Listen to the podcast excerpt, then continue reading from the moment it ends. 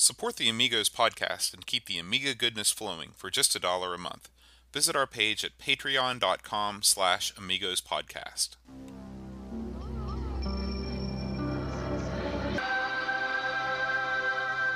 Amiga, the first personal computer that gives you a creative edge. Amigos, the podcast about everything Amiga. Amigos is a proud member of the Throwback Network, your home for quality retro podcasts. And now, here are your hosts, Aaron Dowdy and John Bodovkar Schaller. Hi, everybody. Welcome to the Amigos. I'm John, And I'm Aaron. and today we're going to talk about Chaos Engine.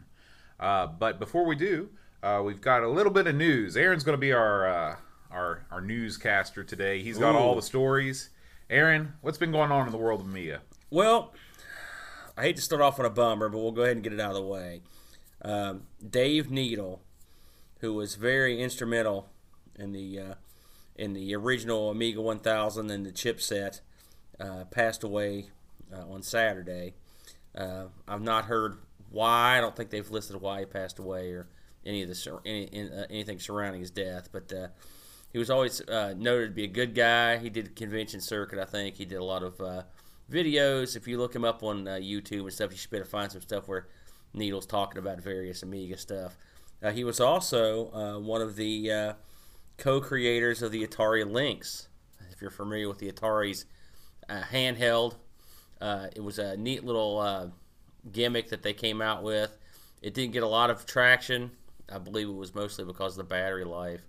But and I believe Epyx that was Epyx baby, and then they sort of Atari sort of usurped it in a very devious way, as I recall. Yeah. But uh, uh, this was one he was co-creator of that, and I always thought that the Lynx was actually a pretty kind of a nifty little item. Yeah, that's uh I know that that's in all these new uh, game by game podcasts. The uh, the Lynx one is is one of the most interesting to me, just because it got a lot of ports of uh, it got a lot of good ports, uh, especially of Atari games, um, and uh, and a lot of people think that it had the best port of um, of the Epyx titles. You know, California. Well, it would, and I games, suppose. Yeah. I thought California. I remember playing California games on it. I was like, "Holy smokes!" I mean, it's just coming off the Game Boy. Did you ever have a Lynx? I never had one, but I had a friend who had one, Mm-hmm. and uh, um, what a neat little little unit. Again, I, and I think it was the length that it had. The, I think even had an early TV adapter too, as well, didn't it? It, it- you know, it might have that. It wouldn't Like a surprise me. tuner? Yeah, yeah, because you could pop one of those tuners in the top. Like I know that the uh, the uh, the Game Gear had one. So. Uh, but uh, but the Lynx was neat, so it's kind of neat that he was he worked on that. And like I said, he was pretty instrumental. He was an Amiga engineer. He worked on the original uh, chipset, and uh, but he was sort of the uh, old guard of the Amiga. And so it's sad that, sad that he's gone, but uh, not forgotten. Yeah, Um, to uh, happier news, uh, this past weekend was the 25th anniversary of Lemmings.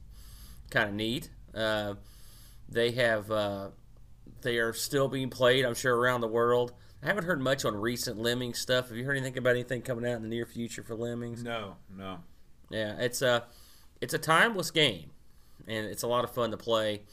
Uh, and so, yeah, it's, it's definitely worth celebrating. 25 years, it's amazing. It's been around that long. Yeah, well, you know, uh, this is not Amiga related, but I saw yesterday on Facebook that it's the 30th anniversary of The Legend of Zelda. No. So I mean, 30 years. That's almost as long as I've been alive. yeah. So I mean, you were in your mid 20s at the time. You know, I'm, I'm gonna I'm, I'm gonna anger. Oh, thanks a lot. What a jerk. I, I uh, I'm gonna anger a lot of people when I say I never liked that game, and I still don't like it. I never understood the popularity of it. Now, some of the sequels uh, I thought were, are pretty good, pretty fun, but those are those original the NES ones. I, I I cannot for the life of me understand the popularity of them. God knows I've tried. If you like to go out in white grass with a stick, you know, and, and I mean I. I I don't get it. I came off the PC. Well, you know, we were playing those kind of those kind of role playing games. When I think role playing games, I think D and D, the gold box stuff, and I never got. I just could not understand that. it's there it's a different series than than Ultima. you know it's it's not going to give you the depth the zelda games are really puzzle games disguised as adventure games you know most of the action takes place in the dungeons where you're pushing blocks and doing things like that and so if that's not your bag you know it definitely uh, the the RPG mantle foisted upon it, especially in the early days, is a, a little bit misguided. But for console gamers, you know, you took what you could get in those days. Yeah, I suppose so. I suppose so. Um, this is a little out of our usual fare, but I thought I just just because I happened to pick it up, and when I pay thirteen bucks for a magazine, I'm going to wring every bit of information out of this sucker. Uh, over here in the states, we if you look around, you can get Retro Gamer magazine. I'm sure a lot of people listening to this have heard of it. Uh, it's a uh, I think it comes out of the UK. It's a it's a good magazine. I mean, it's really it's usually quite good actually. It's- good it's interviews. printed on great paper. It's a nice Well- size. If you look at this current issue, Has the paper quality gone down some? yeah, you can kind of feel that. Oh the, yeah, it's not as thick Yeah, as it well, used to only be. only it's not glossy Mm-hmm. uh, like it used to be, but um, and we all have to pay the par price. But anyway, over here these things are thirteen or fourteen U.S. dollars. They're expensive. It's like a book. Mm-hmm. You're basically buying a book. Right. Anywho, they had a uh, top 150 games of all time, or 150 greatest games ever, is the way this article is is uh, uh, put out. And I thought it'd be neat to kind of look through a couple of these. We're not gonna, we're not certainly not gonna go through 150 games because these are from all eras, all systems. But just to see what kind of Amiga action or Amiga related stuff or stuff that got released on the Amiga. So I thought we'd go through a few of these. Then maybe the top 10 we might look around just, just to have a general chat about. Uh, we come from a console background. Boat def, definitely. I've, I've got a few consoles myself, so kind of get our opinions on stuff. But I'm looking down the list here. I see uh, Double Dragon, which had an Amiga, had some Amiga releases. They were ranged in uh, uh, quality. Uh, if you've ever played those boat, The uh, I've heard you're supposed to steer clear of the ZX Spectrum port. yeah, now. yeah, yeah. I see it uh, coming in at 138. Frontier Elite 2, which is a great game. Uh, we'll be getting to that one at some point. Uh, 138 seemed pretty. I thought that was pretty low. Um, the uh, I look on here somewhere in the early in the let's see 121. I see Civilization 2. Have you ever played any of the Civilization games? I played a lot of four and and uh, quite a bit of five, but I've never played the early ones. That was kind of before I was into the PC scene. I played Civilization on my old Tandy 1000, and then when I got the Amiga, I picked it up, and holy smokes, is it better on the Oh, I'm Amiga? sure. I can't even imagine on the Tandy 1000. Oh man, The, the Tandy was that? What kind of was that? Just a 64k kind of? I it was mean, a it was a PC clone, okay, but uh, Tandy went the extra mile. They they put a front they put a hard coded Windows type interface in it called Deskmate. That it came it came with every computer and it it booted up sort of like a Windows machine, but it was on the ROM. It was not good, but they tried. It was they were this is this is predates a lot of the I mean Windows a, effectively. This is a Radio Shack brand, yeah, right? Mm-hmm. that's Radio Shack. Uh, well, Tandy was the it was the Tandy brand that Radio Shack distributed. Okay. But uh, it was basically a PC clone. But the, uh, trust me when I say the Amiga version was better. I see a 120 Cannon Fodder, which we All just covered a while back.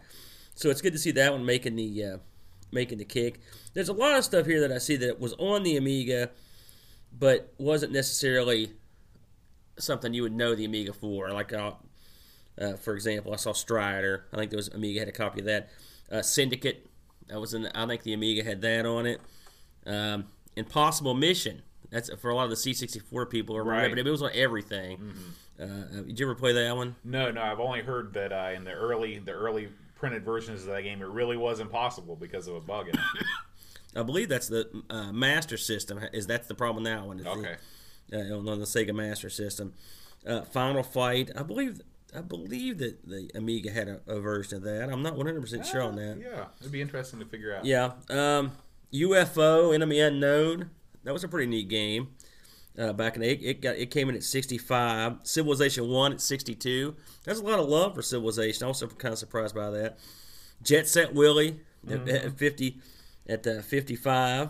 Uh, you you've played Jet Set Willie. Yeah, haven't no, I, I don't believe. Was there an Amiga port? No, I think uh, that's more of a C64 thing. Yeah, or But uh, even a. or was that on the Amstrad as well? Yeah, yeah. yeah, yeah, yeah.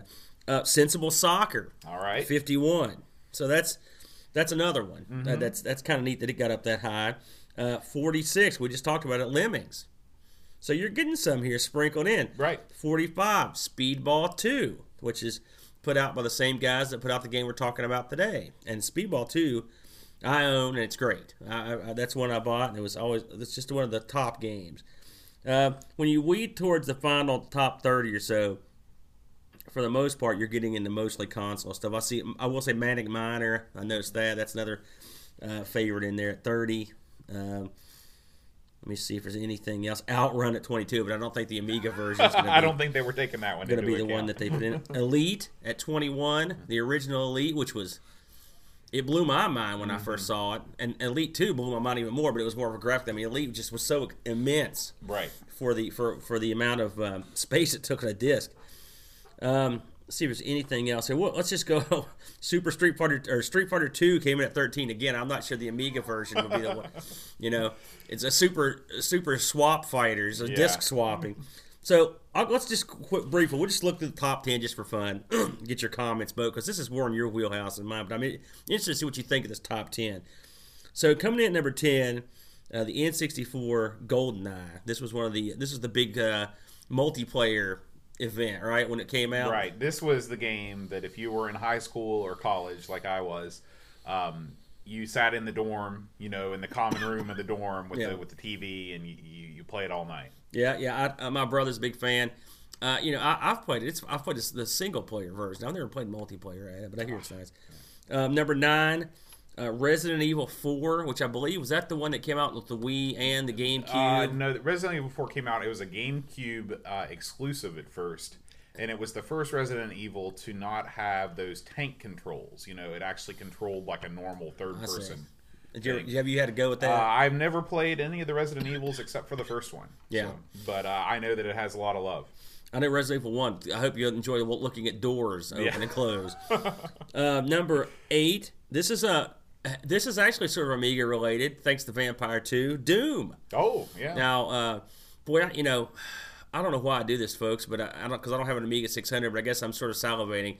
I've been looking a lot into the Vampire 2 accelerator, and uh, I'm starting to see people playing Doom and Duke Nukem with it, and it's very exciting. Uh, uh, I'm, I cannot, I absolutely cannot wait for a, a, a, a Amiga 1200 version of this. I'm going to be all over this thing, but this thing's looking real promising.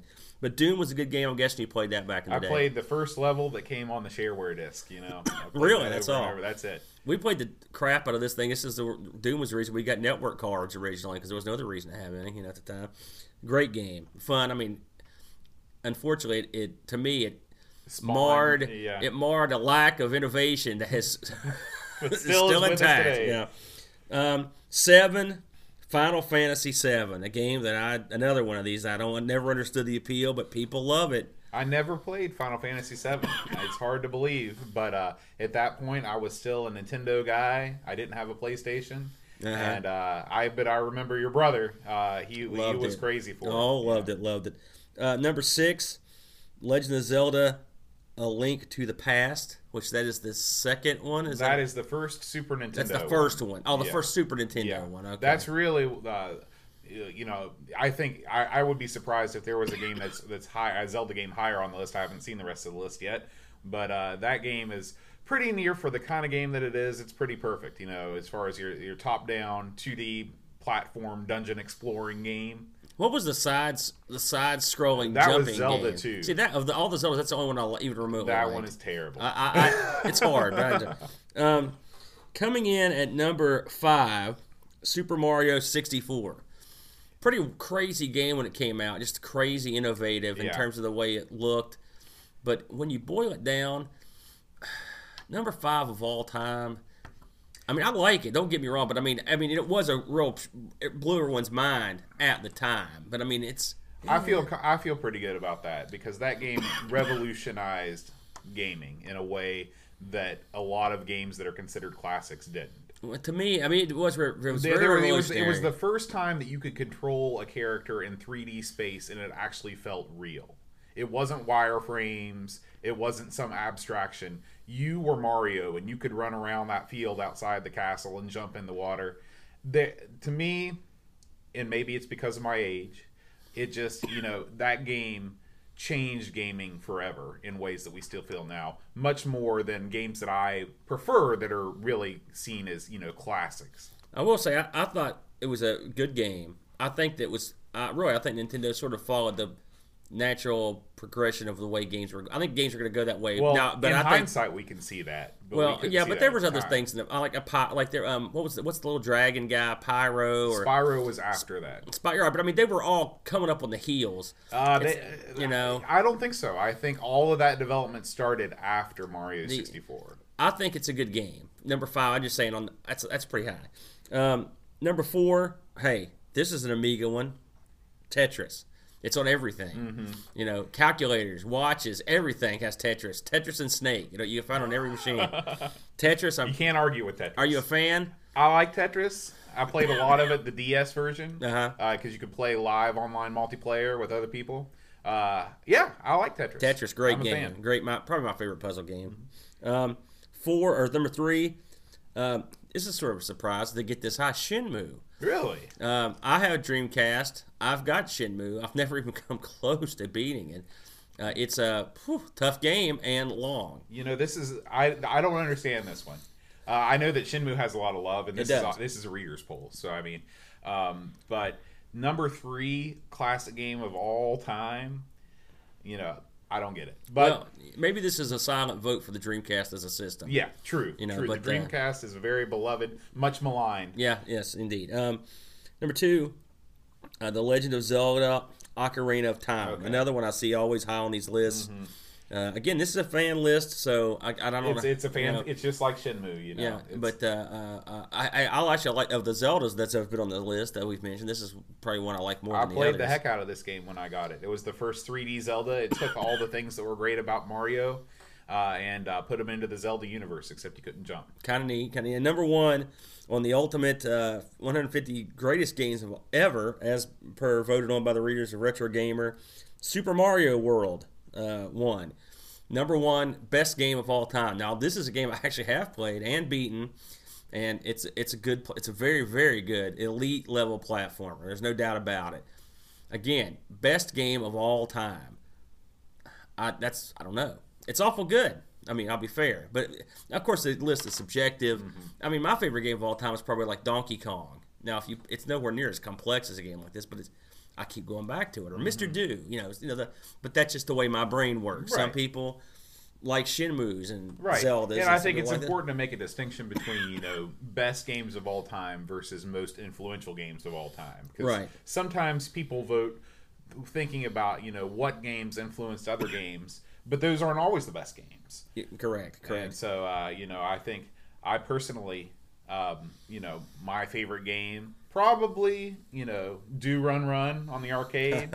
uh, the Addams Family, of course, my favorite Amiga game. Um, I have to say, I liked I liked Moon Knight a lot. I remember, excuse me, Moonstone. Moonstone. Uh, Moonstone last week an awful lot, and found myself playing that a little bit this week again, just to trying to get better at it. What a what a cool game that was. yeah. Uh, but uh, yeah, Super Mario World, not bad. So anyway, I just thought that was something we could look into real quick.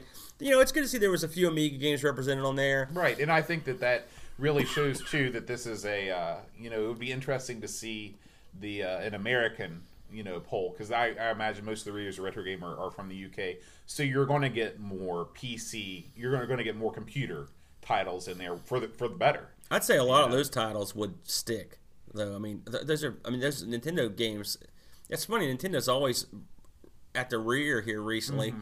but they all their games are so beloved. Well, I'm talking It's about amazing. you know I noticed Chuckie Egg was on that list. Yeah. almost guarantee if you polled U.S. readers, Chuckie Egg. Oh yeah, yeah, absolutely not. And I doubt Elite would be on there Right. or, or and so you know in, in a lot of ways Cannon the fodder.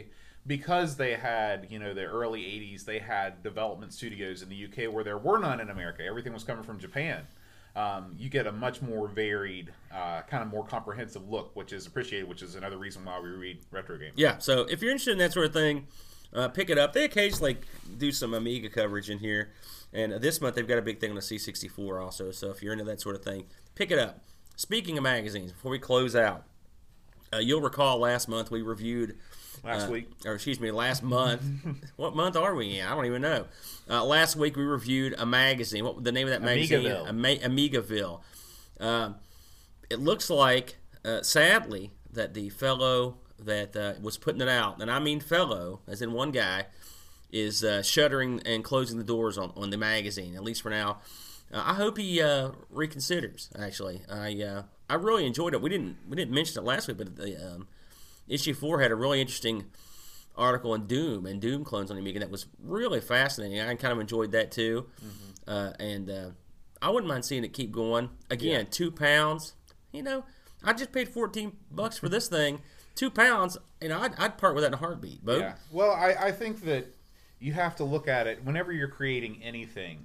You have to look at it from the perspective is, you know, it's great if I get this money, but the money shouldn't be the motivating factor as to whether the thing exists or not.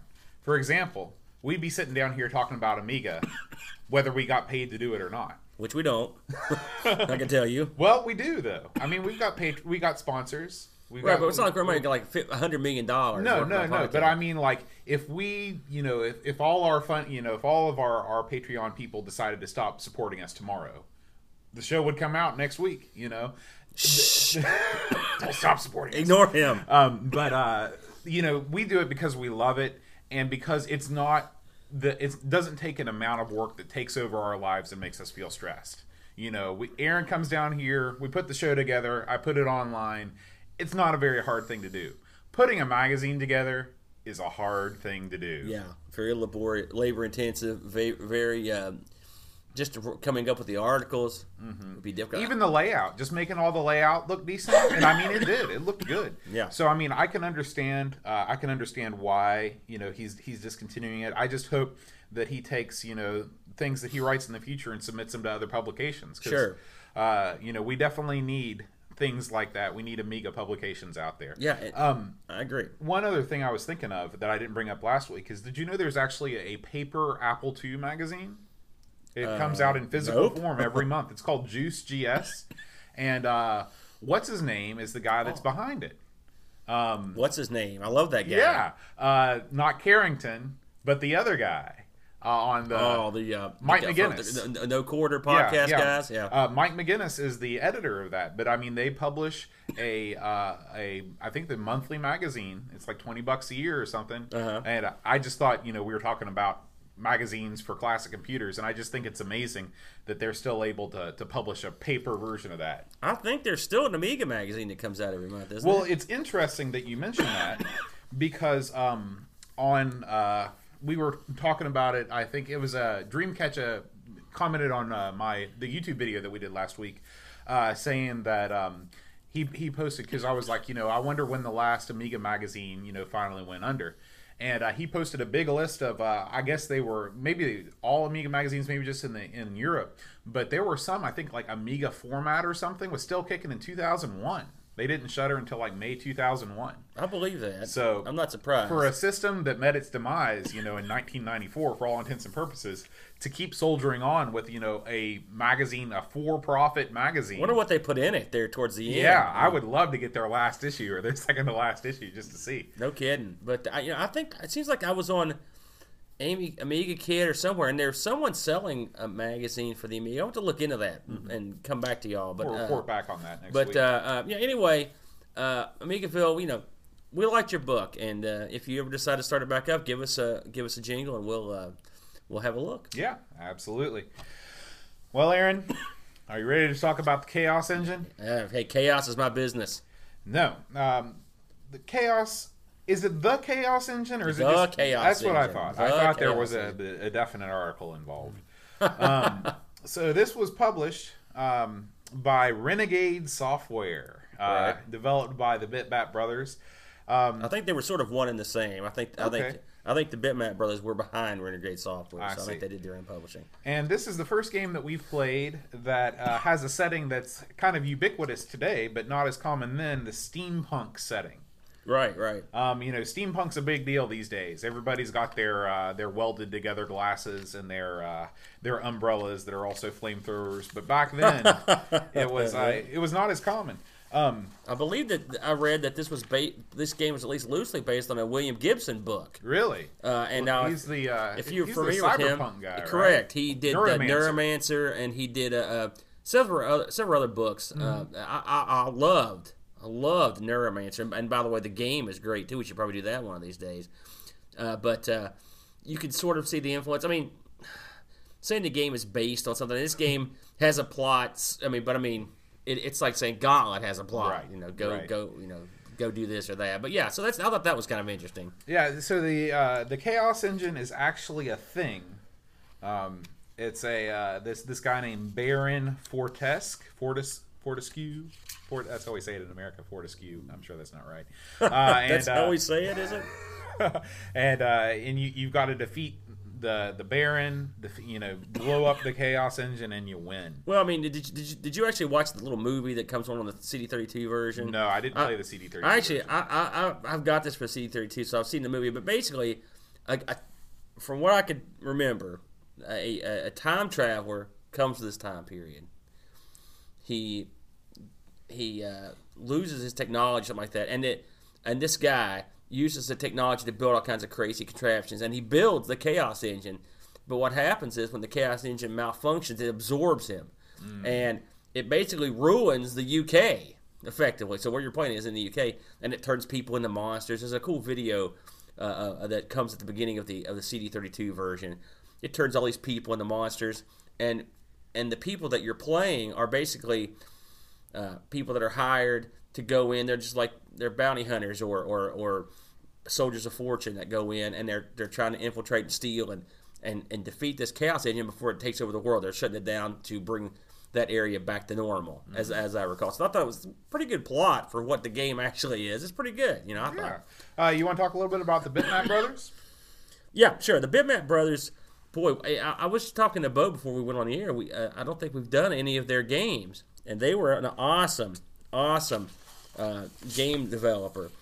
Uh, just to go into some of their stuff, they did obviously uh, Chaos Engine. They did Chaos Engine Two, which was fun. They did um, Cadaver, Cadaver Two, which I have to say I've not played the Cadavers, but I've heard they're good. Um, the Payoff, Gods, which is an interesting game. Uh, Magic Pockets, Speedball, and Speedball 2 Brutal Deluxe, which are both top shelf games in my opinion. Uh, Xenon and Xenon 2 Mega Blast. I love Xenon 2 uh, as a shooter. It's a very good game. And again, we'll probably get to some of these uh, um, in the future. Uh, basically, uh, the Bitmap Brothers are kind of still around. I mean, they actually released uh, there's a there's a version of this game on Steam that you can play multiplayer online. Pretty neat. You know, I think that would be kind of fun. Um, the last thing they released, I think, was that. Apparently, they got something else in the in the in the uh, kitty, but I I couldn't find any information out. You know, it's one of those. This one of those companies that sort of faded away, but they're sort of still there. Sort of like a CinemaWare. Right. Um, the uh, uh, the uh, the game that they came out with, they came out with some stuff for the uh, for the portable systems. You know, well after the Amiga, so they they kind of lumbered around. Um, you know, they're they had they had a release in 2002 for uh, get this they released uh, games for the Game Boy Advance and the Pocket PC platform. So, yeah, Picking a winner. um, they were based out of a place called Wapping, East London. Ever heard of that? Wapping. Never heard of it. I guess I'm, is that right, guys? Wapping. You can tell me if I'm wrong. Uh, the company was ran by a guy named Mike Montgomery. He also worked on the game. Uh, Eric Matthews and Steve Kelly, and eventually Montgomery took over the whole the whole uh, outfit. Uh, they were known for games that were very hi- highly detailed. They were they were known for having games that were that were all over the spectrum, always different, always unique, and they were known for their games being very very difficult. So, and again, like I said, they, There's a lot of developers that made games for the Amiga whose Yeah. names were known for being yeah, difficult. yeah, yeah. Um, it was uh, so they were they were a good outfit. Like I said, just from listening to what games they had, they had a lot of good stuff. Uh, and uh, again, they may still be around. Apparently, they released something called Speedball 2 Evolution, which had some kind of tournament play in it, which I've never heard of. And I guess it was a PC game, and apparently it didn't do very well. But I'm looking into it. And apparently, there's also possibly a a uh, uh, Speedball 3 floating around or something that was never released. So who knows? So, but pretty much, Bitmap Brothers had a lot of good stuff. Are they gone? I don't know. Yeah, who knows? Um, so uh, this, I think I said that this came out in 1993. So we're we're nearing the end of the Amiga's life, uh, but conversely, you know, this is when some of the most graphically impressive games are coming out. Absolutely. Uh, this is a very good looking game. Uh, it's got, you know, the. I was a little disappointed that they chose the uh, particular starting area that you started. You kind of start in this swamp jungle type deal that's a lot of brown and a lot of green. It is the lamest looking of the bunch, isn't it? Yeah, it? I um, think you're right. but uh, the the characters that you pick, uh, you know, when you start when you start the game, uh, you know, you you're you're shown this screen that has the characters that you're you're allowed to choose, and you're allowed to choose. I think there's six of them. Um, and uh, and they all have different abilities. They all have different weapons. And um, the the the profiles, you know, the the pictures that your characters look great. Um, Yeah.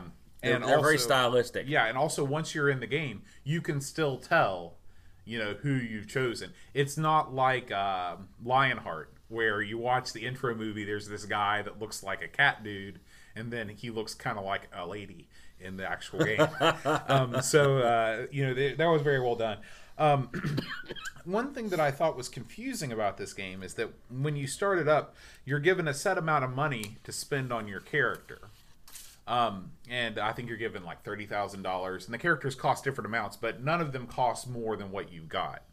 Um, maybe it's because I didn't make it to the end of the first stage, uh, and, and that's where the shop is. Yeah, there's a shop in between. I think it's every second level. Oh, okay. Yeah. Okay. I just didn't make it far enough because I was like, I'm getting this money. What's what good is it doing me? Yeah, there, there's a shop. I think it's I think it's between every second level.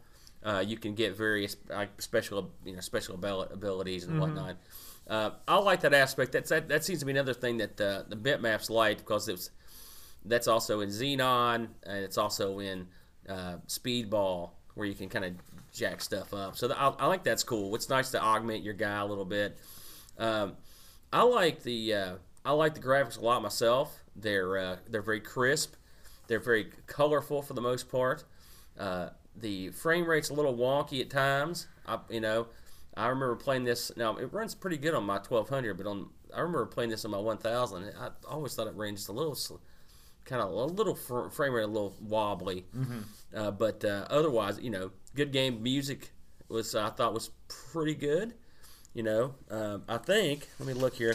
The guy that did the music is the official guy. Yeah, Richard Joseph. He's done everything. We've covered so many of his things, including Moonstone, the Barbarians, the James Pond, Sensible Soccer. You know, he's like an old friend now because this guy. I mean, I mean, he must have been the premier uh, musician. We need to get on him there. on the show. Oh yeah, I think he's actually passed. Oh. I think. Don't hold me to that if you're still around. Sorry, um, but uh, I like the different characters were neat.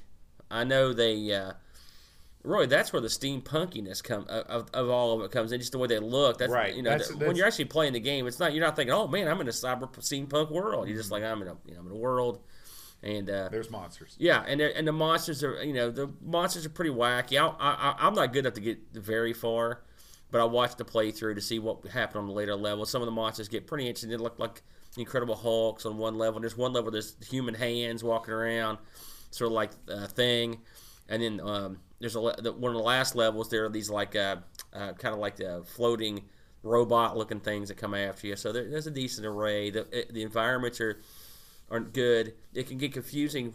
I always I would get lost quite often. Did you have that trouble? I did. I would I would go down a path thinking I was going in the right direction, you know, to kill all these enemies along the way and then just reach a dead end. Or maybe they would have some weapons and items and things like that. But um, the good thing is that the enemies don't respawn.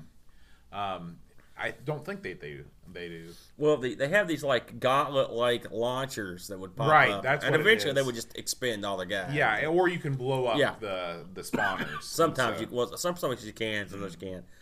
Um, like Bodo said, you get to pick a character. Uh, there's six. There's a guy named. Uh, there's a thing or a class called Navvie, Thug, Brigand. Um, there's a, a guy named Gentleman, and then there's a guy named Preacher. And apparently, in the American releases of this, he got changed from Preacher to Scientist, which I read because they didn't want preachers to get killed. right. That makes. I guess that makes. Or some- blowing up things. crazy preachers. Yeah. And of course, one guy will have more strength. I think the two the two strongest guys are very slow. You know that sort of thing. Better weapons and whatnot. Yeah, and speaking of the ports, uh, the U.S. versions of uh, the the Sega and the Super Nintendo version were called Soldiers of Fortune, which I can't think of a more generic, bland sounding name. Than that. Yeah, how can you not use the Chaos Engine? Now that is an awesome sounding name. yeah. Even uh, there's a Sonic game called the Chaos Emeralds. Uh-huh. Remember that? No. There- there- that might have. Yeah, I'm pretty sure there was a Sonic game called the Chaos Emerald, or the Chaos Emeralds were involved in one of the Sonic games. Well, maybe they hope maybe they stole them. That's true. the uh, the game was very popular. Uh, I don't know if we mentioned it got ported to a lot of stuff. The uh, Atari ST, of course, uh, or the Amiga's little buddy, basically. Yeah. Joins at the hip. Uh, Super Nintendo, the PC. I remember having this on the PC actually. Um, the uh, Genesis, aka the Mega Drive, and our old buddy, the Acorn Archimedes, Ah, got a copy Man, of it. I as gotta well. get one of those. Um, the uh, the graphics were reduced from 32 colors down to 16 for the ST version. I did read that. I thought that was kind of interesting, or dithered down. The game was uh, two discs. Um so not it's you know they packed a lot on two discs. I know the playthrough I watched, the guy went through it at a pretty brisk, brisk pace. Got through in about two hours. That's a lot of content. Yeah. Um, the uh, CD32. This also got released separate releases on the Amiga. They had it had a uh, OCS ECS release, and then it had a uh, AGA release, and then it had a CD32 release. And the CD32 release had excuse me had full a full intro, which I was telling Bodo about, and then it also had sort of um, you know music, and it had a voice thing at the end. Uh, so it was a and it, uh, the AGA version, is supposed to be a little more colorful. They run better, I think. I'm not sure the color's any better, but they, they run better. Um, I had a chance to have a look to see what this was going for. It's funny. Last week, Moonstone, which was a, a game not released here, and uh, I don't know if it was as popular. It was so expensive, I couldn't believe how much it was going for. This game, very popular game. You can get them. These things they're falling out of the sky. You get them for 10, 15 bucks or less, uh, all over the world.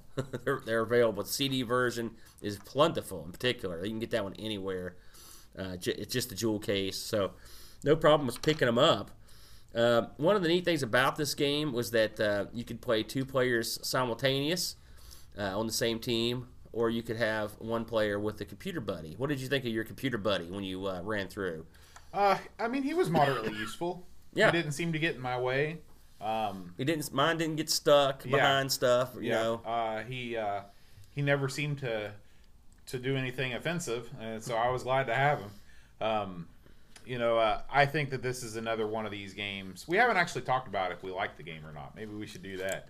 That's because I. I go ahead. What do you think of the game? Um, It's been called Gauntlety. yeah, Your thoughts? it seems to lack a lot of incentive to replay it because it's yet another title that I could not get past. You know, I got past the first level, but I could not get past the second level to get to the shop because I didn't even know there was a shop. Yeah. Um, and uh, and so without any kind of motivating factor to spur me on, you know, the the, the first level itself, I felt like, uh, you know, it just it just the game was not for me. It, I I like Gauntlet. Um, I like. I think part of the charm of Gauntlet lies in the myriad enemies that attack you at once. You know, there's it seems like thousands of bad guys rush you all at once. Uh, you have the. I tried a couple of the different characters. They all, I mean, they they all have different weapons, but they all seem to do the same thing. Um, I liked having the special weapons. They were they were okay. Um, but I really think if they would have made more, if they would have told you somehow at the beginning, hey, try and get to the store on the second level so you can upgrade your weapons, or just given you some reason like that to want to keep playing, I think I might have stuck it out a little bit longer, got a little bit better. It's funny when when this game came out. I remember it, was quite a quite popular game, and looking over the reviews, I'm looking here at the, um, you know, a lot of a lot of magazines of the, of the time gave it 90s, you know, 90 somewhere between 90 and 100 percent, and uh, what I recall one of them giving it, it was in like the top, it was in the top 10, I think, of all time, or maybe it was 11. So it was very well received, and and and the Bitmap Brothers, to their credit, they did solid work. It was a solid, you know, like I said, it ran pretty good, and it looked great, and it, I thought it played pretty well. That much said, and and the environment and the and the, the what the the uh, the world they built was cool with the cyber with the with the uh, the, the uh, steampunk. The and whatnot. backstory is yeah. neat, yeah. Uh, the graphics, the way they illustrate. But I mean, when you get boiled down to the basics, it was okay. I mean, it was it was I mean, I hate to say it, but it was very gauntlet. Mm-hmm. It really was. I know people are getting aggravated, but I mean, that's that's what it reminded me of uh, a lot. It just and and There's a lot of games, especially at this era. there were a lot of games that I remember coming out on the Super Nintendo that were kind of like this. Um, it kind of reminded me of the top-down sections of Contra um, that were on the 16-bit platforms. Uh, there even like a game like Fester's Quest. Did you ever play that? I've seen it. Yeah. So I mean, it just seemed like there were the 16-bit era. There were a lot of these games. They all kind of had that same drab color palette, and they just didn't excite me. Um, and it really was the the first part of me kind of getting out of the the video game scene was a lot of these these games that kind of looked like this. Yeah, Well, you know, I will say in its defense, the I thought the I thought the worlds themselves were neat.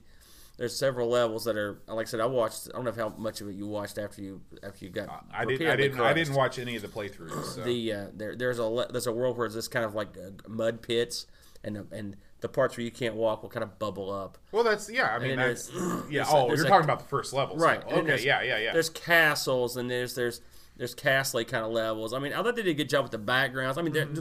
trust me when I say this, I don't think there's anything wrong with the game. And it's it's moderately fun game, and I bet it'll be a lot. I bet me and Bodo end up finishing up. We'll go over and play it together. And it'll probably be more fun with two people than it was with one Guaranteed. which is good. To, hey, multiplayer, great, Hmm. uh, and I'm sure an online version of this is really fun. Uh, but it was a very beautiful thing on a very basic concept. I mean, it's basically let's boy, it's like a Berzerk or or something. It's just, it's Mm-hmm. Yeah. a, you run around a, a maze, a very complex maze, with a maze, and you, you just happen to have a special weapon or Mm-hmm. maybe special abilities. Um, the I was disappointed when I watched the playthrough that there weren't. I thought figured there'd be end bosses between each level. There's not. There's one main end boss at the end, and it's, even that's pretty lackluster. Uh, the uh, uh, overall, that was disappointing. The music I thought was good. The Yeah. graphics are good. Everything's tight, but I'm going to give it a marginal thumbs up just because it's just sort of a game. In fact, of all the Bitmap Brother games we mentioned earlier, and which and Speedball, let's face it, sort of runs on this kind of kind of same like view. Um, I think I this one I don't like up in that area. I mean, it's okay. It's not the best. Yeah, I, I agree.